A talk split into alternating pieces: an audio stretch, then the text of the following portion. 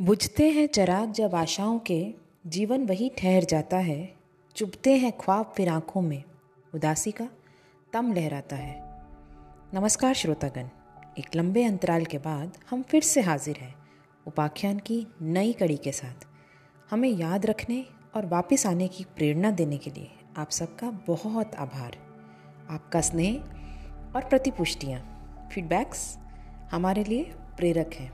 अगर हम थोड़े से भी आपके मन को छू रहे हैं तो प्लीज़ लाइक्स कमेंट्स और शेयर करके हमारी कोशिश सराहिएगा।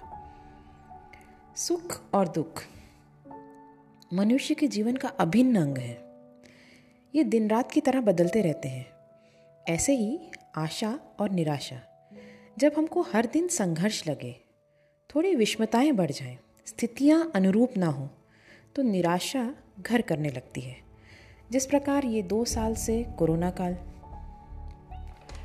ये कोरोना हमारा शत्रु नहीं है, ना ही ये इकोनॉमिक डाउनटर्न ये तो इतिहास में कई बार हुआ है। तो शत्रु कौन है? किससे लड़ना है? शत्रु है हताशा होपलेसनेस विवशता की चादर तन जाती है। विवशता की चादर तन जाती है, अवलोकन अस्पष्ट हो जाता है। संशय के बादल छा जाते हैं, हर मार्ग अवरुद्ध हो जाता है। आज की कड़ी इसे विषय को उजागर करती है। जातक कथाओं में से एक ये कहानी हताशा, यानी ऐसी मनोदशा जिसमें सब मार्ग अवरुद्ध लगते हैं, उस पर रोशनी डालती है। अब जातक कथाएँ क्या हैं? जातक कथाएँ बौद्ध ग्रंथ त्रिपिटक का भाग हैं। ऐसा माना जाता है, ये महात्मा बुद्ध के पूर्व जन्म की कथाएँ हैं। दानव केंकड़ा। ये कहानी बरहूत मध्य प्रदेश के बौद्ध स्तूप में चित्रित है, जो 2000 साल पहले बना था। कहानी इस प्रकार है। हिमालय के किसी सरोवर में कभी एक दानव केंकड़ा निवास करता था। हाथी उसका प्रिय आहार था। जब भी हाथियों का झुंड उस सरोवर में पानी पीने अथवा जल क्रीड़ा के लिए आते तो वह उनमें से एक को अपना आहार अवश्य बना लेता। चूँकि हाथियों के समूह के लिए उस वन में कोई और पानी का स्रोत नहीं था। तो मजबूरन उनको वहीं जाना पड़ता। पर अब हाथी सरोवर में जाने से कतराते थे कि वो या उनके बच्चे दानवी केंकड़े का ग्रास बन जाएँगे। गजराज का पुत्र, एक बलिष्ठ हाथी, उसने अपने पिता को दानवी केंकड़े को मारने की इच्छा व्यक्त की। गजराज ने याचना ये सोचकर ठुकरा दी कि इकलौते पुत्र को कुछ हो गया तो वो क्या करेंगे? पर पुत्र के बार बार अनुरोध पर उन्होंने पुत्र को एक सटीक योजना बनाने की शर्त पर पराक्रम दिखाने का अवसर दे ही दिया। पुत्र ने अपनी सेना तैयार की और अपने शत्रु की सारी गतिविधियों का पता लगाया। तब उसे यह ज्ञात हुआ कि दानव केंकड़ा हाथियों को तभी पकड़ता है जब वो सरोवर से लौटने लगते हैं। और लौटने वालों में भी वह उसी हाथी को पकड़ता है जो सबसे अंत में बाहर आते थे। अब जानकारी के अनुरूप उसने अपनी योजना तैयार की, साथियों के साथ सरोवर में पानी पीने के लिए प्रवेश किया। उन सब हाथियों में उसकी प्रियसी भी थी।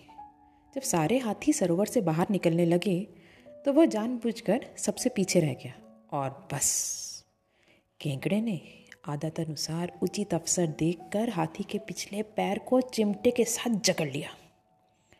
हाथी ने जब अपना बलिष्ठ पैर खींचना चाहा तो वो टस से मस ना हुआ। हाथी घबरा गया। बाकी हाथियों में भी भगदड़ मच गई। सब अपनी जान बचाने इधर उधर भाग गए। वे लोग ये भूल गए कि वो संगठित होकर केंकड़े को मारने आए हैं और गजराज का पुत्र जिसे कैंकड़े ने जकड़ लिया था, ये देखकर कि उसके साथी उसे छोड़कर भाग खड़े हुए निराशा से ग्रस्त हो गया। वो ये भूल बैठा कि वो हाथी है, बलशाली हाथी, और मदद की गुहार लगाने लगा।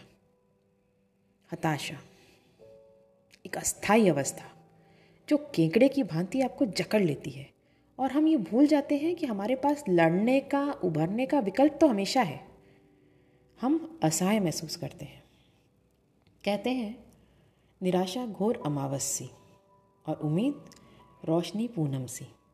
हाथी की प्रेयसी ने हाथी को पुकारा, याद दिलाया, तुम वीर बलशाली तुम वीर बलशाली तुम गजराज की संतान, तुम इस अरण्य के रक्षक, तुम इस अरण्य के रक्षक क्यों भूल गए अपनी पहचान? मादा हाथी की बातों पर ध्यान देकर केकड़े की पकड़ थोड़ी सी ढीली हुई और हाथी ने ज़ोर से, प्रसन्नता से चिंगार लगाई। जिसे सुनकर उसके साथियों में भी जोश आ गया और कैंकड़े को घसीटते हुए वो पानी के बाहर ले आए। पैरों से कुचल कर उसके प्राण ले लिए। निराशा, हताशा होपलेसनेस में हमारा आत्मविश्वास थोड़ा कमज़ोर पड़ जाता है, लेकिन एक आशा की किरण उसमें रोशनी भर सकती है। मार्टिन लूथर किंग जूनियर कहते थे, अगर आपके पंख कट जाएँ तो दौड़ो। दौड़ नहीं सकते तो चलो। पाँव नहीं रहे तो रेंगो, पर जीवन में आगे बढ़ते रहो। ये हताशा भरा जो समय है, ये कोई इतिहास में नई बात तो नहीं है।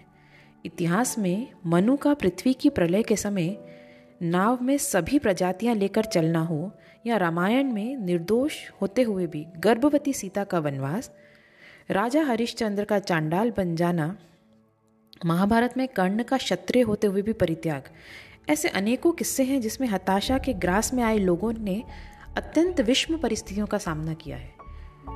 विश्वास और आशा, ये दो ऐसे अस्त्र हैं जो हमको इस समय से उभार सकते हैं। आशा वहाँ होती है जहाँ उम्मीद हो।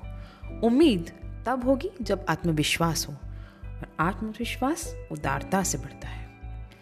निराशा से भरे मन को खाली करना होगा। निराशा से भरे मन को खाली करना होगा और इस खाली जगह को आशाओं से भरना होगा। आज अनुरूप नहीं है तो क्या? आज अनुरूप नहीं है तो क्या कल को हमें अपना करना होगा? ये सोचने की बजाय कि हम मुसीबत में हैं, क्यों ये ना सोचें कि इन विपत्तियों से बाहर कैसे निकला जाए? और दूसरों को भी उम्मीद दें। आजकल क्रिटिसिज्म बहुत आम है। यूनिवर्स में ब्लैक होल्स खोजने की जगह क्यों ना हम सारा ध्यान नए सूरज खोजने में लगाएँ। जितना समय हम बुराइयों को, हताशाओं को, निराशाओं को इंकित करने में लगाते हैं, उतना ही समय क्यों ना हाथी की प्रेयसी की तरह उम्मीद करने में अच्छा करने में, हल ढूँढने में लगाएँ। तो क्या ज़्यादा बेहतर ना होगा? हौसले से ही, हौसले से ही सिकंदर हर खड़ा होता है। हौसले से ही सिकंदर हर खड़ा होता है, तकदीर बनती संघर्ष से, फिर निराश क्यों रोता है? तकदीर बनती संघर्ष से फिर तू क्यों निराश, रोता है? झाँक अंदर। झाँक अंदर और पहचान खुद को तमस के बाद ही अंजोर होता है। So friends don't wait for good things to happen don't wait for situations to change rather go out make some good things happen fill your yourself and the world with hope. Thank you.